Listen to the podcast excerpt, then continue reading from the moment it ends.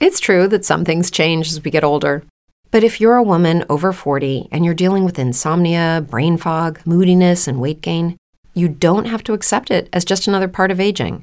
And with Midi Health, you can get help and stop pushing through it alone. The experts at Midi understand that all these symptoms can be connected to the hormonal changes that happen around menopause, and Midi can help you feel more like yourself again.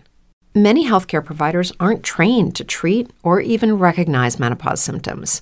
Midi clinicians are menopause experts. They're dedicated to providing safe, effective, FDA-approved solutions for dozens of hormonal symptoms, not just hot flashes. Most importantly, they're covered by insurance. 91% of Midi patients get relief from symptoms within just 2 months. You deserve to feel great. Book your virtual visit today at joinmidi.com. That's joinmidi.com. Brain fog, insomnia, moodiness, weight gain. Maybe you think they're just part of getting older, but Midi Health understands that for women over 40, they can all connect to menopause. It's at the root of dozens of symptoms we experience, not just hot flashes. Midi clinicians are menopause experts, offering safe, effective, FDA-approved solutions covered by insurance. 91% of Midi patients get relief from symptoms within just 2 months. Book your virtual visit today at joinmidi.com.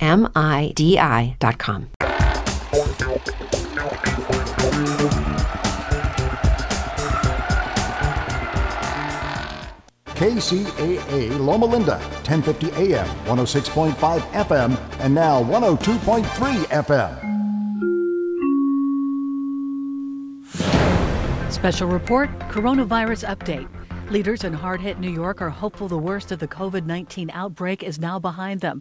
But Governor Andrew Cuomo says 3 children in the state have died from a rare inflammatory syndrome that could be a possible complication of the coronavirus. The Department of Health is doing everything that they can do. I think it's fair to say that the New York State Department of Health is the first one that has been on this situation.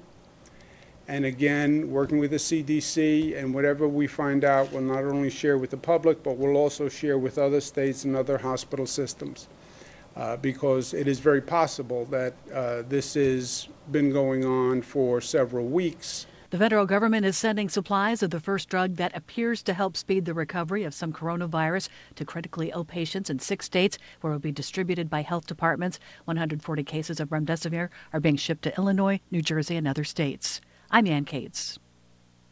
U.S. regulators have approved a new type of coronavirus test that administration officials have touted as key to opening up the country. The Food and Drug Administration has announced emergency authorization for antigen tests developed by Cadell Corporation of San Diego. The test can rapidly detect fragments of virus proteins in samples collected from swabs inside the nasal cavity. That, according to the FDA in a statement. Currently, the only way to diagnose active COVID-19 is to test a patient's nasal swab for the genetic virus material. While considered highly accurate, the tests can take hours and require expensive, specialized equipment. Quidel says its tests can produce results in 15 minutes. I'm Marlis Majerus. President Trump says the U.S. will buy $3 billion worth of dairy, meat, and produce from farmers starting early next week. The items will be sent to food lines and kitchens.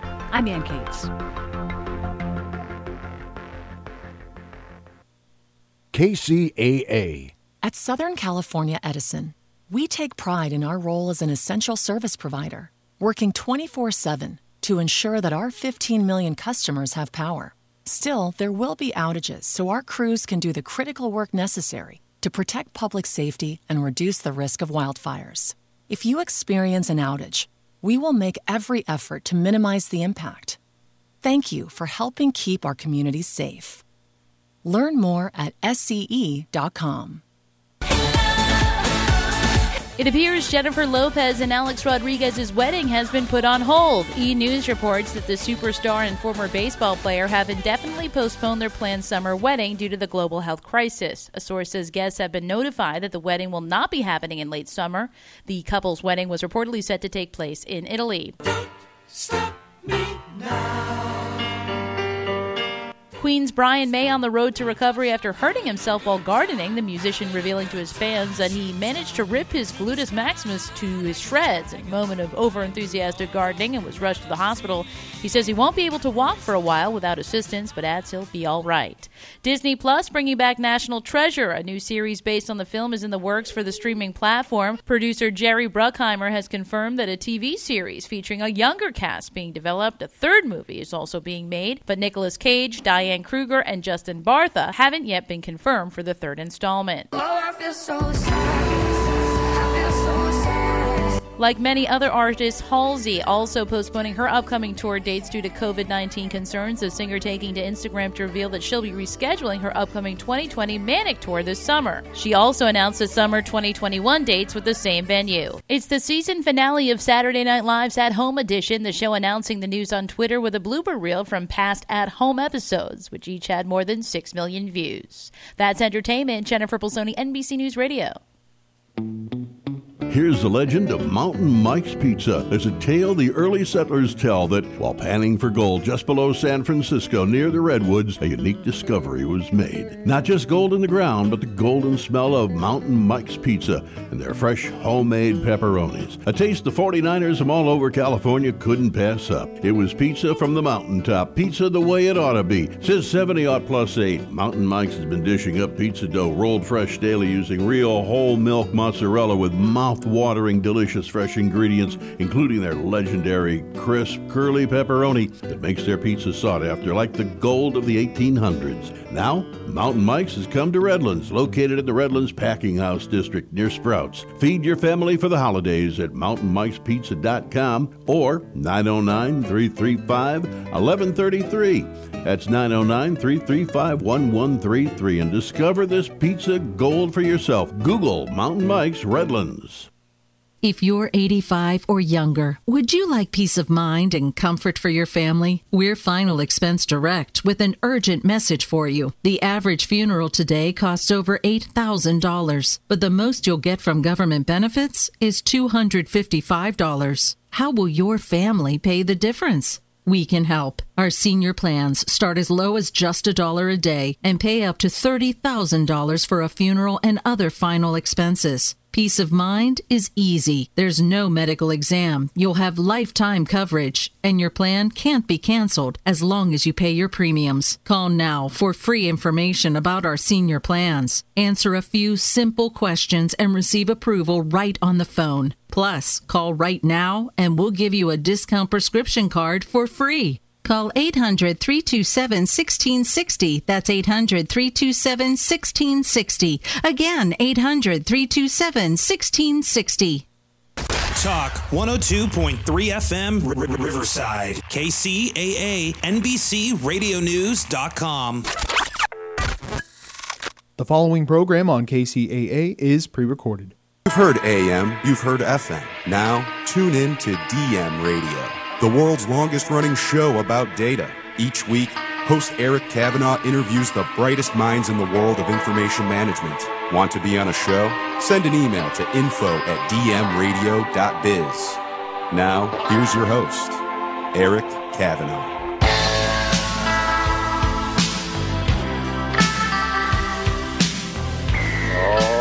Yes, ladies and gentlemen, hello again. It's time for DM Radio. Yes, indeed, this is my annual DM Radio episode broadcasting from Orlando, Florida at the Sapphire Conference. My good buddy Eve Mulkers and I have been walking all around the conference floor the last 3.5 days. Seems like about 30 days long, honestly, with all the activity going on, folks. And the topic for today fits right into the mix of what we've been seeing at the Sapphire Conference. Ready or not, narrow AI tackles the mundane. So we're also going to be hearing from our new friend, Abhi Sharma, from a company called Avamo. We'll pick him up in the second segment. But first of all, let's talk a bit about the whole concept of artificial intelligence. So AI, it's funny, my business partner, Dr. Robin Bloor, and I have been working on a presentation for a keynote later on this month up in the northern hinterlands of the United States, the Worldwide Data Vault Conference I'll be speaking at. And it's funny because Robin made a little snide comment. He goes, AI is a meaningless term. But his point is that it gets used to describe any number of technologies that are all kind of grouped together. But really, it's not meaningless at all, and the technologies that underpin or are grouped into that umbrella are very, very powerful. So in a nutshell, really, AI refers to a subset of machine learning. So machine learning algorithms are everywhere these days. They are literally all over the place. They're not new, but the thing is, these days, there is so much computational power, thanks to folks like Google and Amazon and Microsoft and SAP and all these big, big vendors.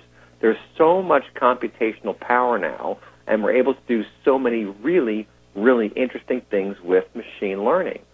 So I often describe traditional, if you can call it that, machine learning as doing basically two kinds of things. It's very good at segmenting, and it's also very good at optimizing decision points.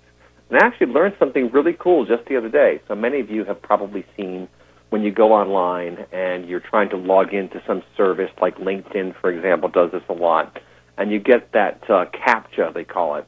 And so you'll be looking at your screen, and it's a security mechanism. They're trying to make sure that you're a real person, at least theoretically.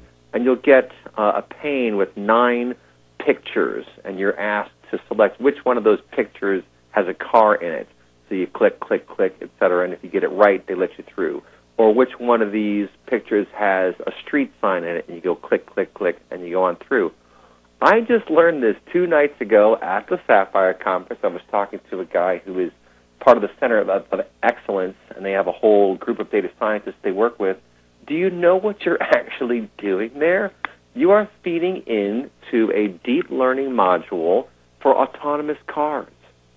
Quite literally, you are helping train the model such that autonomous cars will be able to detect what a sign looks like, what a street sign looks like, or what an automobile looks like. So you think about it, with things like deep learning, it's very, very complicated. There are all sorts of different ways that you can set up deep learning modules. There are specific things that you have them do. But by and large, what they're trying to accomplish, and the most common, by the way, is natural language processing. So that's something that Abhi's going to talk about in his segment from Avamo. They're doing some really cool stuff with NLP, as it's called. If you hear someone say NLP, they're probably talking about natural language processing. So when you talk to Siri or Alexa or any of these different devices, these AI assistants as they're called, or assistants, that's natural language processing, and it's getting better and better. It's been around for a long time. We've been doing NLP for probably 20 years now, but these days, again, thanks to all the innovation by the big companies and all the folks who are working on this stuff, it's getting better and better.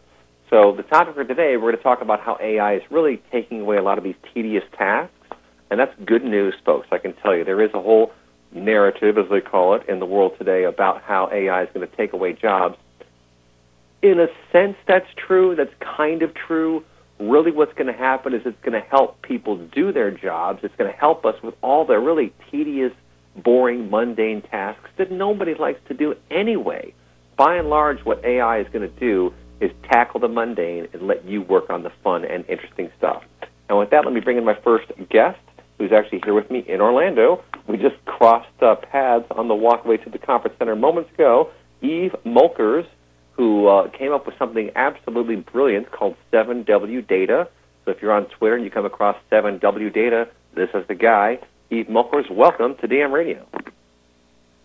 Hi, Eric. Nice to be on the show. And, yeah, we bumped into each other. So, great to be here. And, indeed, like you say, a hot topic, artificial intelligence, what you see all over the place. And I think you already explained it very wide, what it is all about. So to that point, I can't add that much. Yeah, so you're out there. You're a real-world consultant in addition to being an influencer and a thought leader and an analyst in the industry. You've actually gone out and developed solutions for organizations. And I think you've seen what I've seen, that AI is still... It's pretty esoteric. There are not too many people who have cracked that nut just yet, but it's coming. And I guess I'd ask you for your real-world experience out there. What can you tell us? Like, what are some excellent uses of AI? Or for folks who think they want to get into it, what advice can you give them about how to get started and what to do with artificial intelligence?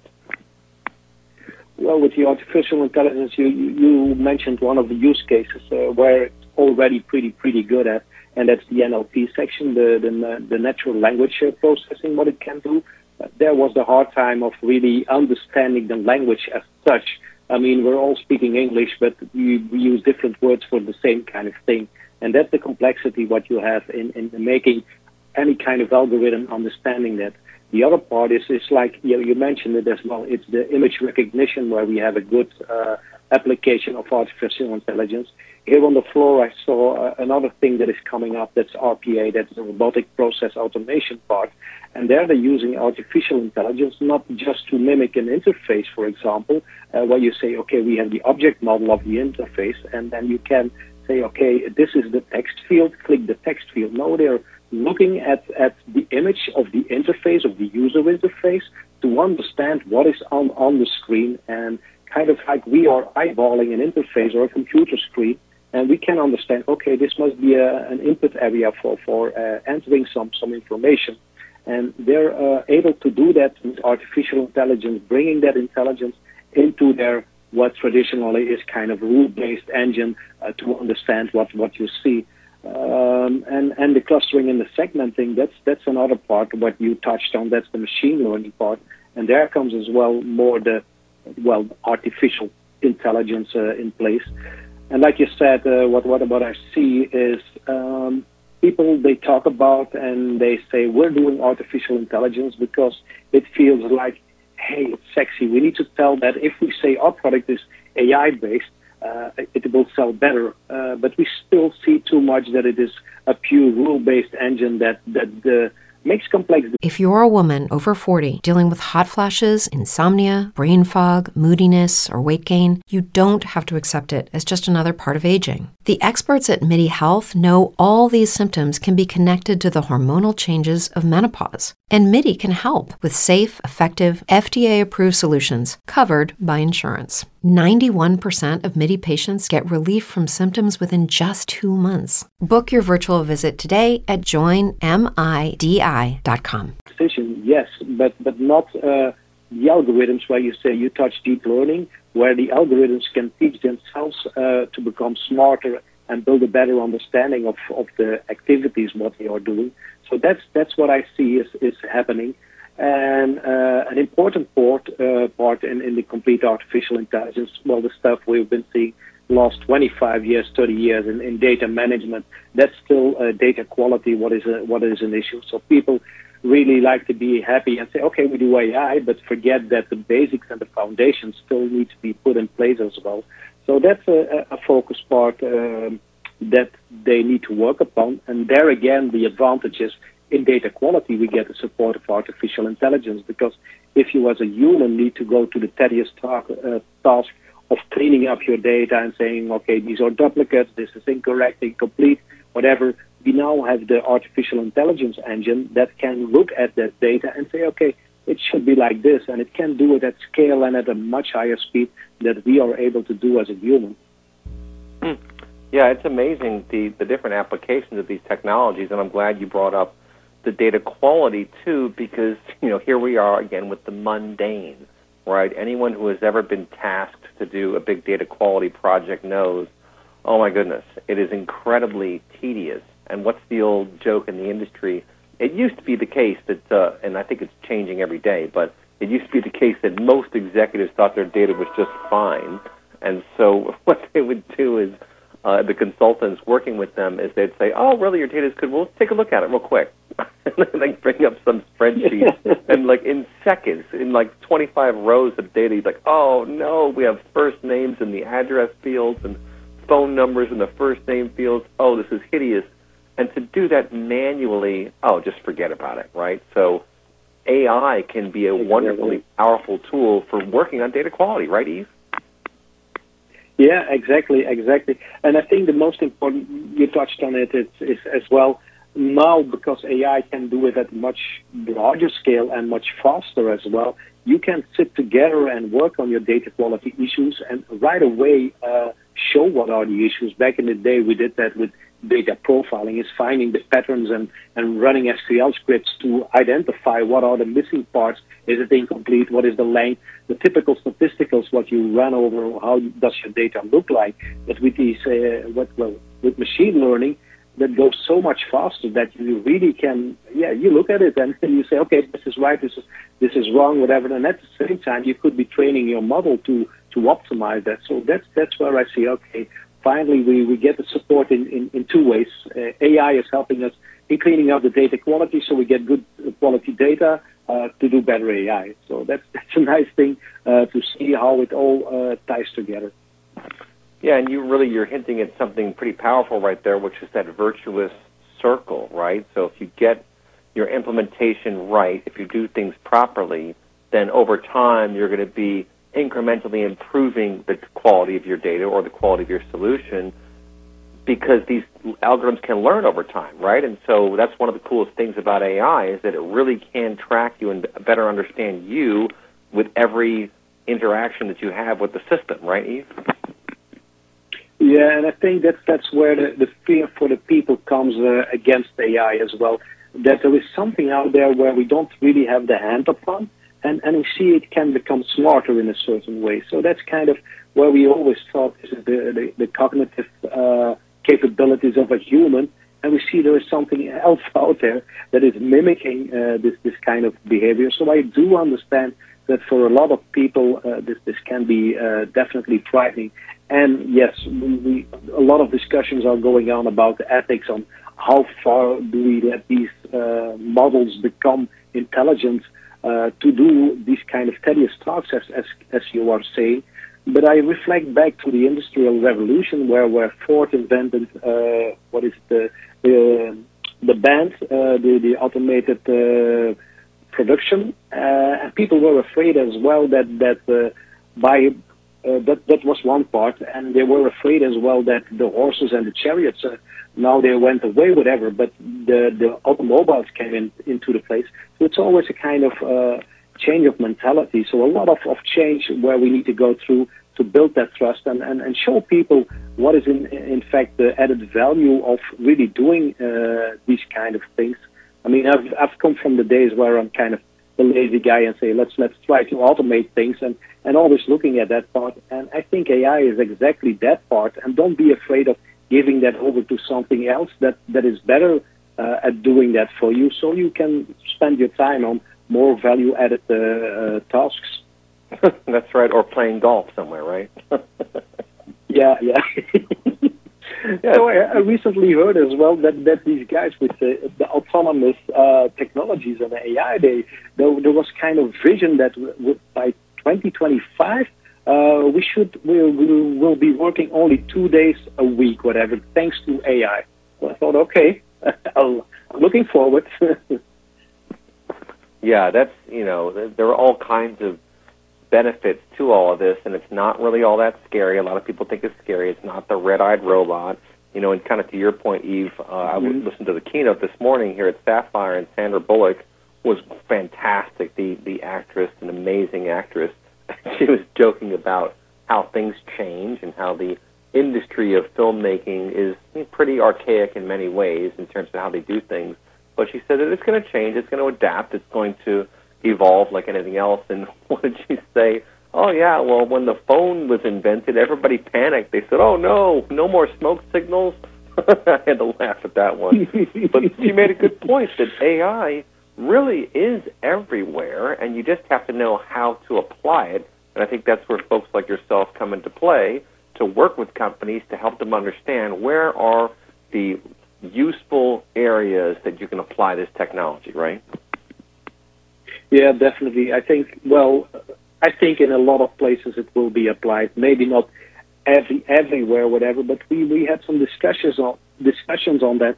We had at Sapphire as well. We had operational data and the experience data, and how is that coming together? And that's where you see, okay, the lower level of the operational part that will be treated by AI. And then the end part of the experience, that will be still human, because there is something more empathical, which is pretty hard for the time being. I never know if we will be able to put empathy into a machine learning algorithm, whatever, I think we better not talk about that, but because people really go berserk on this.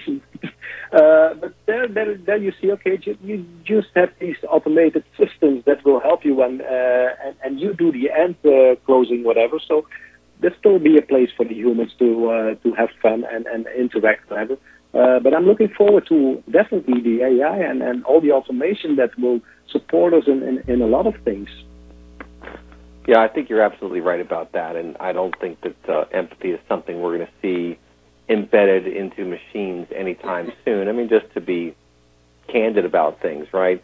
And I think that's okay, because empathy is, it's not just a human concept, it's not just a human construct. I think animals have empathy too. You know, the more that we see footage of interesting behavior of animals now that we have so many cameras everywhere and so much footage of what's going on. If you just go on YouTube and search for fun animal videos, you're going to see where I've seen some things where dogs take care of, like, geese and things like that, and, like, little animals help each other out there in the real world.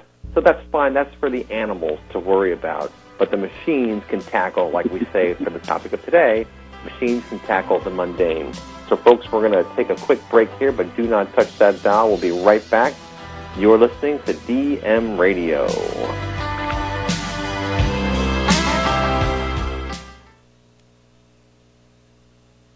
If your business depends on web and mobile applications to connect with customers and drive transactions, then your success or failure as a company hinges on your ability to continuously deliver a flawless digital experience. It's no surprise then that testing is fast becoming the foundation of the agile development process, and nobody does testing better than Sauce Labs.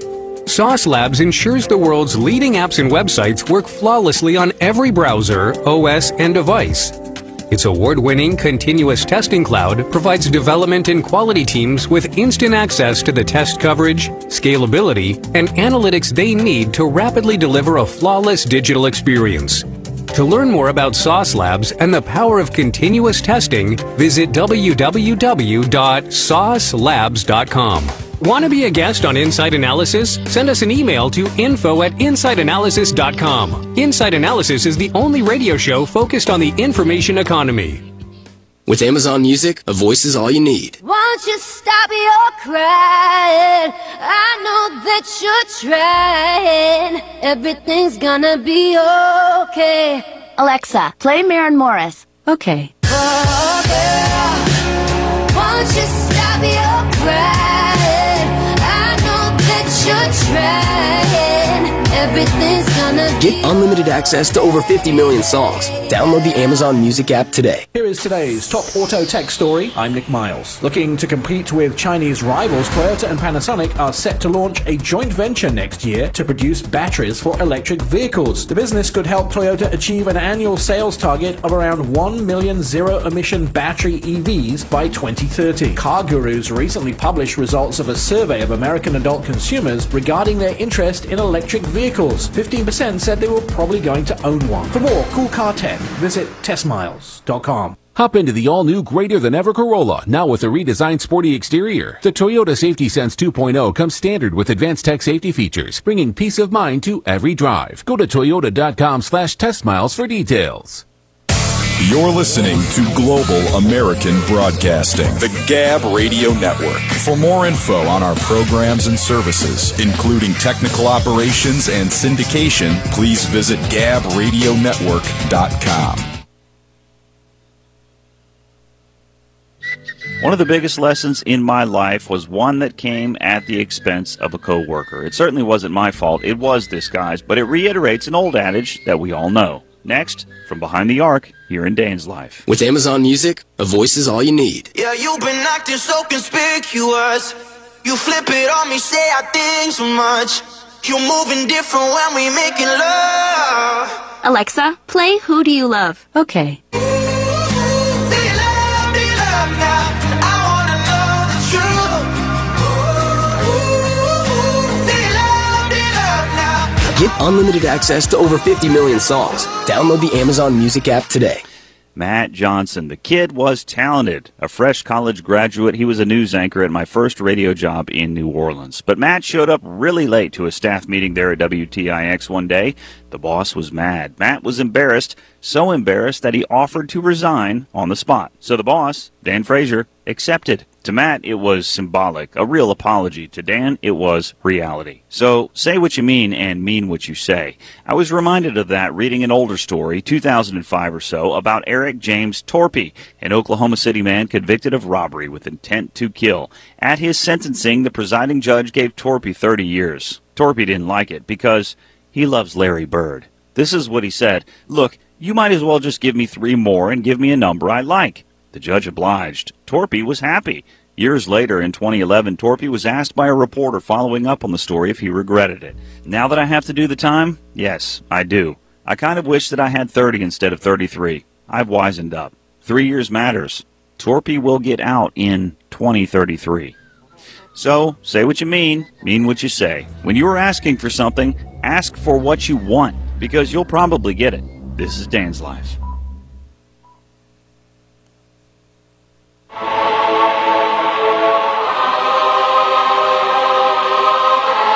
Welcome back to DM Radio. Here's your host, Eric Kavanaugh.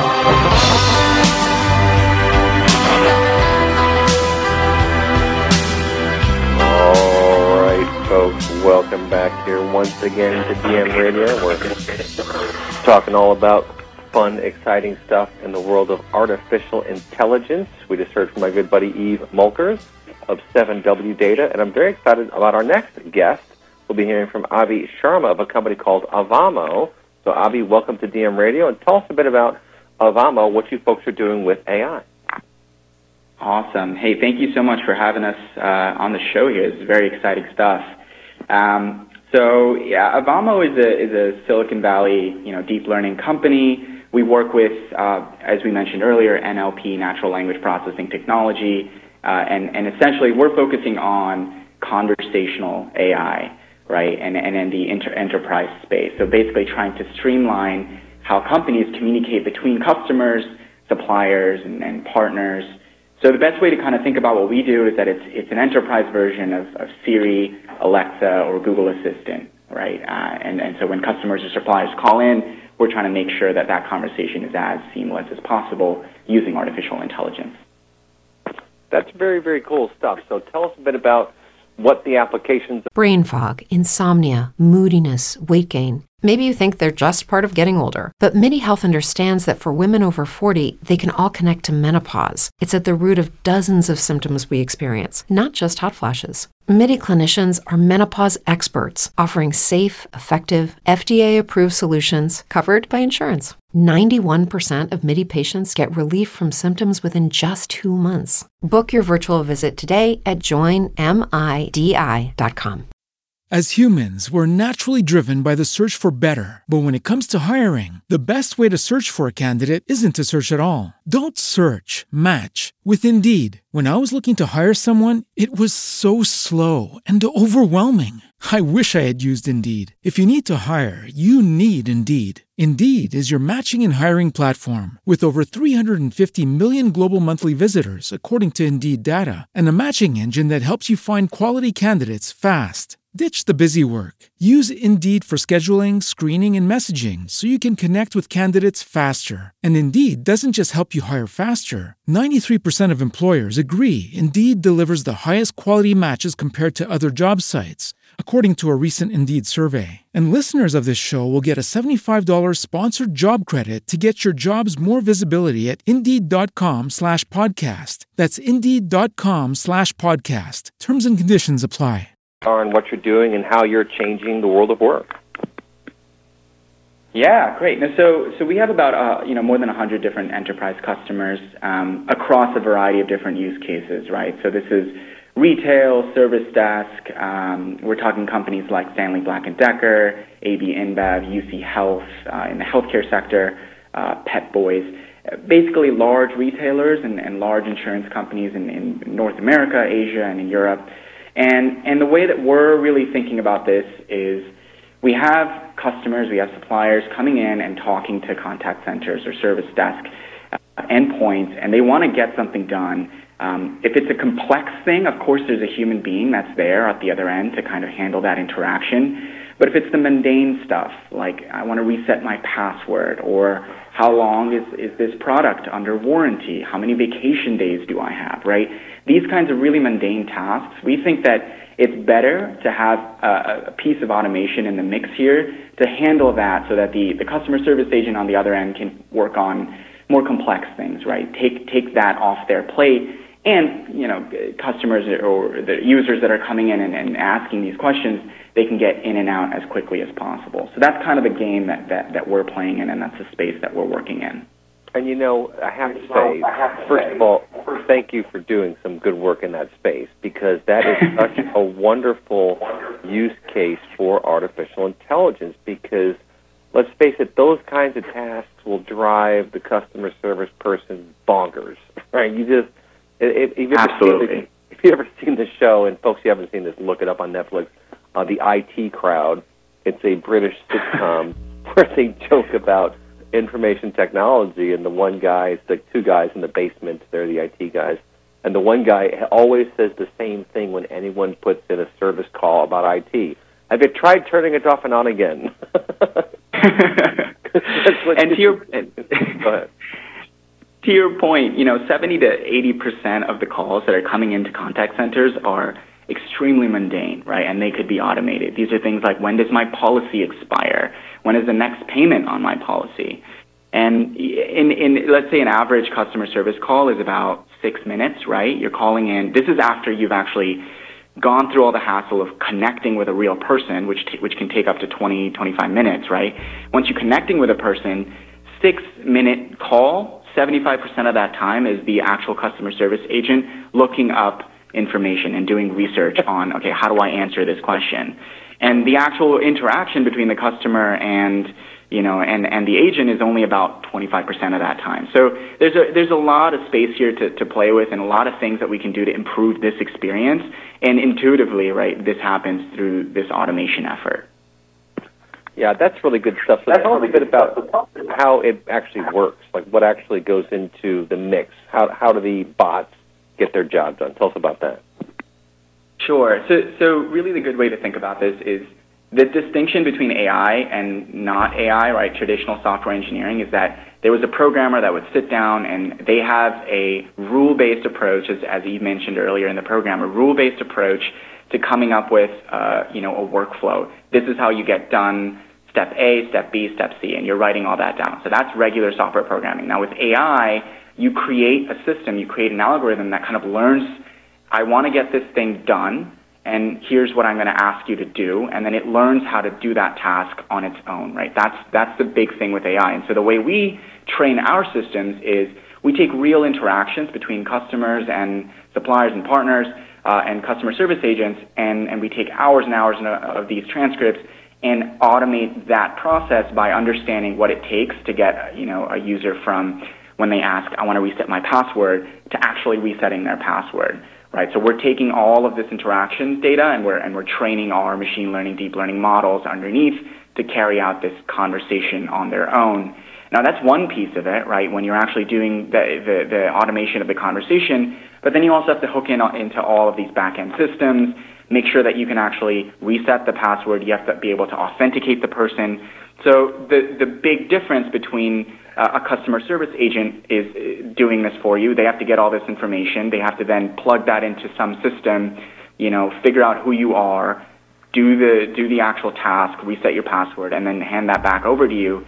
The big difference between that and what we do is that our conversational AI agents are doing the conversation, but they're also the system that would do the scheduling. They're also the system that would do the reset. So it's combining the software and the conversation in this one kind of box.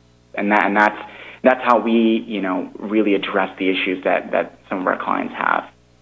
Yeah, that's good stuff, I have to say. And, you know, what's interesting here, and I've learned a good bit about what Eve already alluded to, right? Robotic process automation. That's a very bulky term, but it just basically refers to automating what are typically somewhat unwieldy business processes.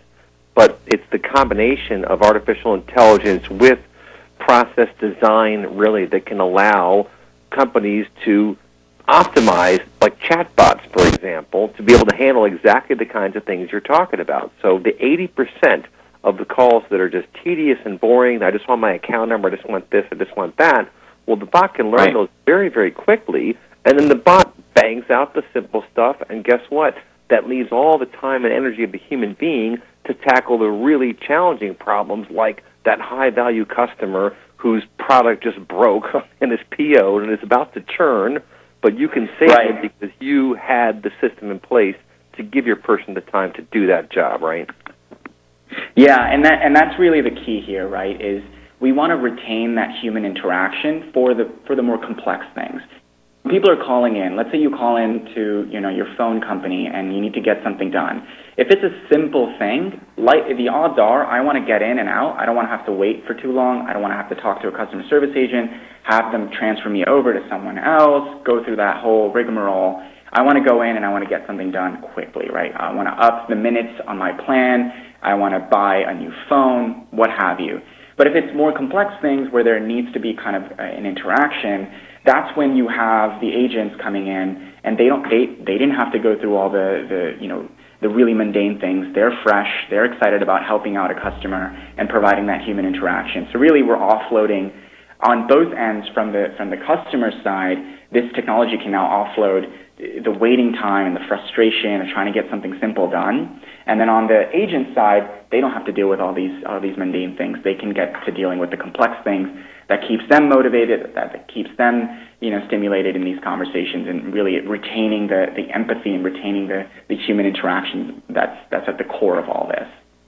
Yeah, that's so cool that you just said that one word that came out of your mouth, motivate. Mm. So I talk a lot about the power of AI, and then Eve, if you want to jump in on this as well and even ask Abhi a question, we've got about 6 minutes before the next break. But to me, one of the best values from artificial intelligence is what you just alluded to, Abhi, and that is motivation. I call it morale. You have good morale when you don't have to do tedious tasks, right? So just talk about that morale factor. Sure, yeah, and so we're seeing that, in terms of the agent's satisfaction. So now this is the customer service agent, the call center technician that's sitting on the other end, right? They're doing the same thing every single day across multiple different users. And so if you can take part of what they do that's super mundane and super repetitive and get rid of that, they're able to better assist the rest of, they're able to work better and have a greater outcome for the rest of what they do with customers. These might be more challenging use cases that they're interacting with users, but at the end of the day, you're taking away something that is repetitive, and so it makes them motivated, it makes them happier about the rest of their jobs, and we're seeing an increase in about 75% in terms of the satisfaction, not on the customer side, satisfaction on the agent side, and that's kind of an amazing outcome for technologies like this. Yeah, and Eve, let's bring you back into that conversation, too. I'm guessing you'll agree that a boost to morale is critical for this kind of thing, right, Eve? Yeah, I think it's typical. I've been in contact with the contact centers as well, and that's a big issue what they do have. People stick on the job only 3 to 6 months because it's so mundane, and as well you have the aspect of customers being frustrated, not being helped in the right way or not fast enough or whatever. And I can speak only out of personal experience as well, where you connect with a call center where, it takes a long time before you can get connected to people. You understand that they're trying to scale the workforce as well, trying to juggle a bit one agent over 3 or 4 clients at the same time. But it's not bringing the quality to the customer service. So, I think it's a good thing where we are going. You brought up the question as well, the thing as well. How does the AI then interact with the agent? So I think the first part of the research and the lookup and the suggestion that can be handled by artificial intelligence. But then, how do you pull in the agent if something more complex comes up and connecting to that? But you told us already that there's in the more specific use cases where that will go. Yeah, Abhi, maybe you can tackle a little bit more detail on what you guys are seeing out there, because, again, there are so many different use cases.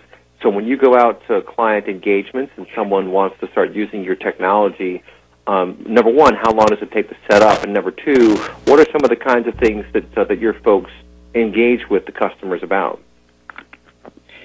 Yeah, so there's really three pieces that we focus on when we're interacting with a new client, right? The first part is the data. What kind of information do we have about the customer? What kind of information do we have about interactions that they're already handling in their contact centers that they may or may not be able to share with us? And so the first part is understanding the domain, understanding the client in a better way. The second part is how do we then improve the ability for us where do we inject AI in that mix? It becomes a little bit of a consulting project here, trying to understand how can we inject AI at the right places to either support the customer service agent or to then, support the actual conversation of resetting a password or of figuring out, how many vacations do I have? And in both those cases, we then work with the client. It takes about 6 to 8 weeks to put together, a full use case from start to finish for Avamo. And then we go live with something like this. We put it into production. We test it out. We have real users interacting with our product. And this is where really the cool stuff happens, where you're actually, the assistant is learning over time with additional feedback from both the agent and also from the users that are interacting with it. And so there's these three pieces, right? Understanding the data, understanding the actual conversation, and then improving the interaction over time. That goes into an engagement with a client for us. Yeah, that's great. That's all good information. Yeah, so this is, to me, AI is such a powerful technology because, again, it's going to be tackling the mundane. Yes, there are some really interesting deep learning modules out there. Again, that goes back into the natural language processing, obviously. These are complex problems. There's Boston Robotics? I'm trying to think which one it is. Boston Dynamics. Yeah. Boston Dynamics, yeah, which I saw a pretty funny show about that. But that is some crazy stuff. There's no doubt about it. I always tell people, give a robot a gun, it might just shoot you. So we may not want to give robots guns. But that's not what we're talking about. That's not the application of AI that we're talking about in this show. And it's everywhere, folks. I'm telling you, we got another break coming up right now. Hey, if you want to be on the show, send me an email, info@dmradio.biz. We'll try to get right back to you, and we'll see you in just a couple seconds. Don't touch that dial. You're listening to DM Radio. At Indeed, we believe a resume is a great way to see an overview of a candidate, but you're not hiring a resume, you're hiring a person. That's why Indeed offers tools that help bridge the gap between a candidate and the resume, like skill tests, which let you actually see a candidate's abilities in action to make sure they're a good fit for the job. See beyond the resume with Indeed. Experience Indeed for yourself today and get a free sponsored job upgrade on your first posting at Indeed.com/promo. Terms and conditions apply. With Amazon Music, a voice is all you need. Yeah, you've been acting so conspicuous. You flip it on me, say I think so much. You're moving different when we making love. Alexa, play Who Do You Love? Okay. Ooh, do you love now? I wanna know the truth. Ooh, do you love now? Get unlimited access to over 50 million songs. Download the Amazon Music app today. If your business depends on web and mobile applications to connect with customers and drive transactions, then your success or failure as a company hinges on your ability to continuously deliver a flawless digital experience. It's no surprise then that testing is fast becoming the foundation of the agile development process, and nobody does testing better than Sauce Labs. Sauce Labs ensures the world's leading apps and websites work flawlessly on every browser, OS, and device. Its award-winning continuous testing cloud provides development and quality teams with instant access to the test coverage, scalability, and analytics they need to rapidly deliver a flawless digital experience. To learn more about Sauce Labs and the power of continuous testing, visit www.saucelabs.com. Want to be a guest on Inside Analysis? Send us an email to info@insideanalysis.com. Inside Analysis is the only radio show focused on the information economy. Probiotic fermented turmeric. probiotic fermented beets, probiotic fermented greens. Introducing Quantum Nutrition Lab's Probiotic Fermented Nutrition, scientifically formulated to deliver organic, full-spectrum, fermented ingredients for maximum digestion and absorption. Even those with poor digestion can enjoy the full benefits of these fermented nutritional powerhouses. Buy 3 or more of any combination and get 35% off. Call 888-588-7578, 888-588-7578. Or visit us online at qnlabs.com. Hi, I'm Dr. Bob Marshall, PhD, host of Healthline. Tune in to get your questions answered and hear the latest breakthrough information for you and your family. Our product line, Quantum Nutrition Labs, delivers what others only promise, nutrition that really works. Healthline is distributed nationally by the Gab Radio Network. This is Dr. Mitch Gibson from The Mitch and Kathy Show. Have you ever wondered why you can't talk to people about certain things? Every day we go through life holding back on what we really want to talk about. Yes, there's a lot of talk shows that give you a chance to air your opinions about politics, race relations, and a host of other topics that you're supposed to be thinking about. Well, what about those other areas that you hold back on, such as that ghost you saw when you were a kid, those times when you travel outside your body, that UFO you can't talk about, that you saw in your backyard, those strange people that appear and disappear around you, and you know you're not crazy. On The Mitch and Kathy Show, we give you a chance to talk about stuff like that, things that you hide from the world. In this way, we consider ourselves a guilty pleasure. Visit themitchandkathyshow.com for more information, or go to gabradionetwork.com.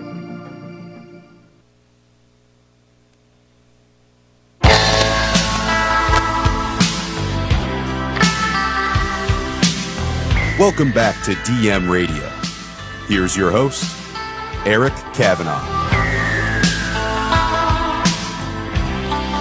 All right, folks, welcome back here to DM Radio once again. We have our very own David Boone on the call today, our publisher. He's been to a couple of AI conferences recently, and you've been educating yourself on the AI market.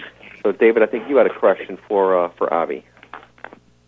Yes, Abhi. So wanted to find out, how are you accelerating the deep learning development of your AI model for clients, new clients and clients that you have currently? Yeah, that's a great question. And this is a problem that a lot of different companies in this space, struggle with. And we've tackled it in an interesting way. So this is known as the cold start problem in artificial intelligence industry, right? So basically, you have a new client, for example, in healthcare coming in, and they want to work to automate some part of their business workflow. And you have to start from scratch. If you have to understand their domain, you have to understand the terminology that someone in the healthcare industry might use, so on and so forth. And so the way we've gotten around this issue is that we actually build vertical domain models, vertical machine learning models in different industries, right? So healthcare, finance, insurance. And so when you come in, when a patient comes in and says, I need to see my dermatologist, we understand that when you say dermatologist, that you're looking for a provider, a doctor in the specialty of dermatology.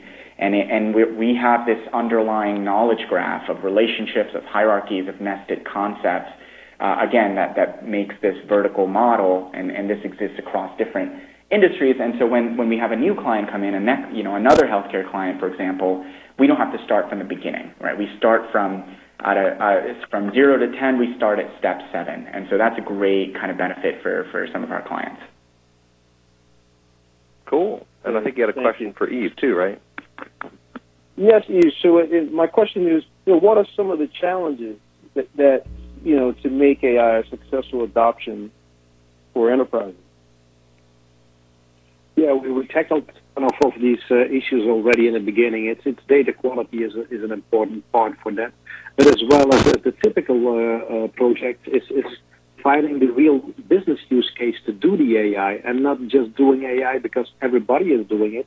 But if you can find that part of the business where you can use AI to optimize or to improve a kind of business process and show the return on investment for implementing the AI, then you can get that project landed, and you can get the trust and convince people why they should do AI.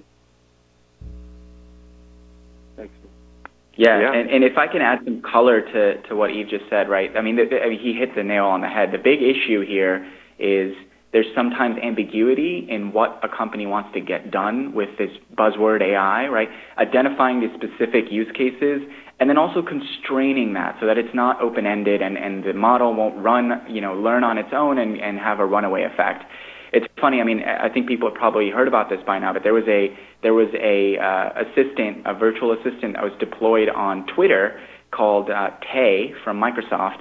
And what they did is they allowed online learning from real user feedback. And so people would talk to this assistant, and it would then learn what the appropriate social constructs are and what the appropriate things to say in conversations are. And it ended up becoming very racist and very, kind of antagonistic in the kinds of things that you would want to have in a normal human conversation. And so the key, again, is to constrain the use case, constrain the amount of learning, really have that kind of control. And so that's a big barrier for enterprises, but also something that we can definitely work towards to improve adoption.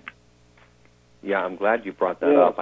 I remember Tay, and I remember what a disaster that was, but it's a lesson, right? So I guess I'll throw this back over to Eve. It's a good lesson to help us understand we need to be careful about implementing these technologies. To your point a moment ago, Abhi, you don't want to let it just kind of run askance and go off on a tangent because it can do that.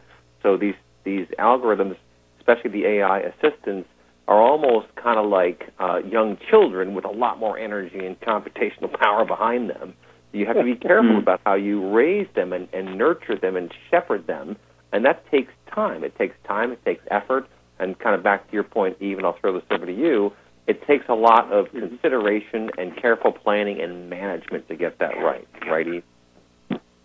Yeah, I think you touched that point. It's kind of, okay, you build the model, but then you keep on you need to keep on evaluating the model and the outcomes out of that because I think in AI it's different as well because your input keeps on changing as well.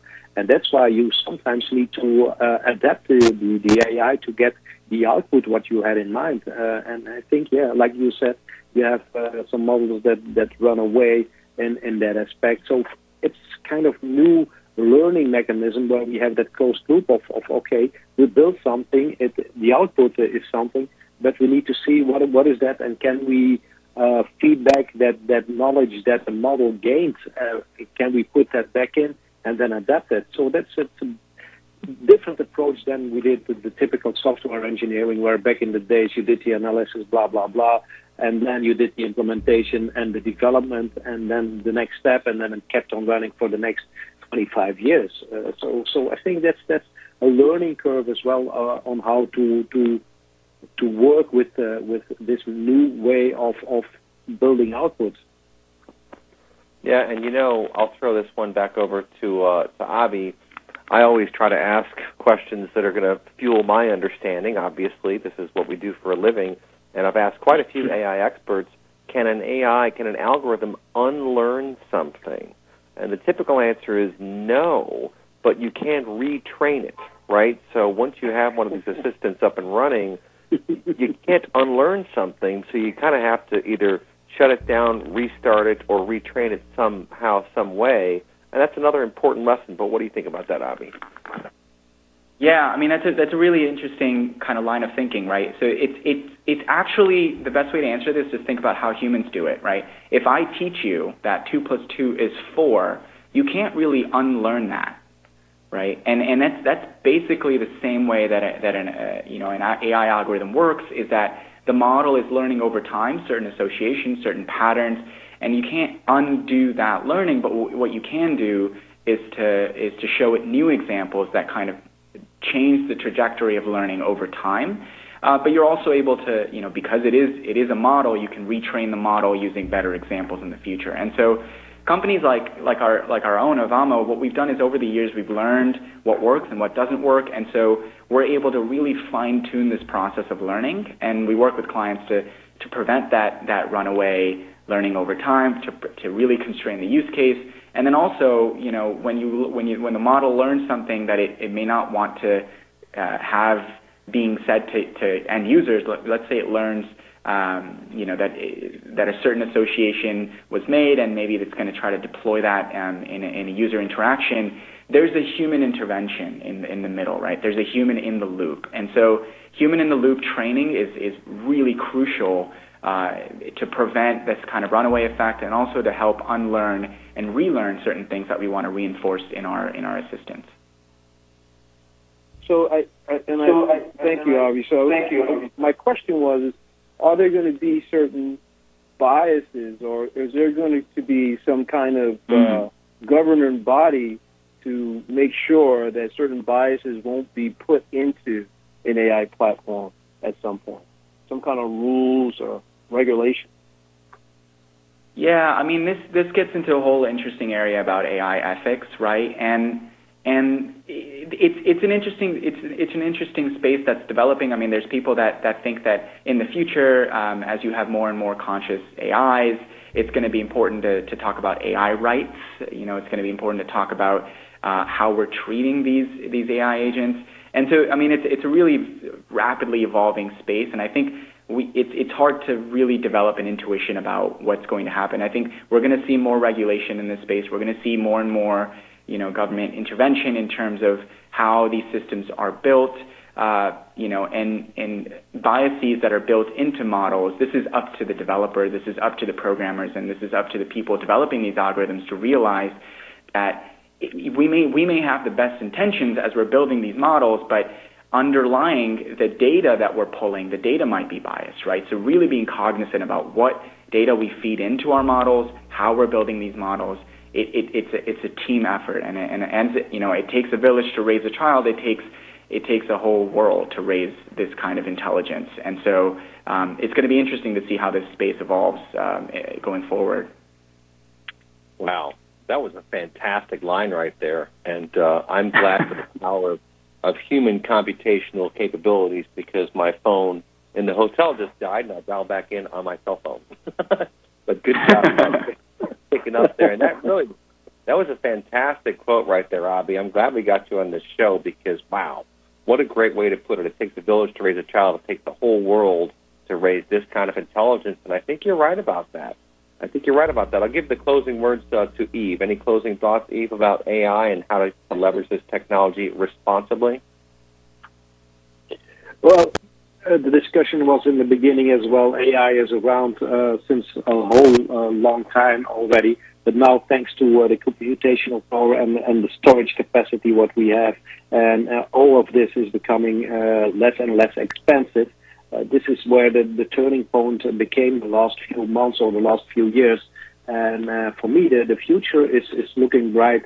Apart from all the Matrix and Skynet and whatever things we see on TV, I think we can be pretty safe on that. So for me, the future is looking bright in this aspect, and it's going faster than ever before. I love it. Well, folks, we've been talking to Eve Mulkers of 7W Data and Abhi Sharma of Avamo. Look those folks up. Very cool stuff. AVAAMO.AI. That wraps up another show for us. We'll talk to you next week, folks. You've been listening to DM Radio. Why are you listening to this radio station? Why? When you can host your own radio show. You're listening to KCAA.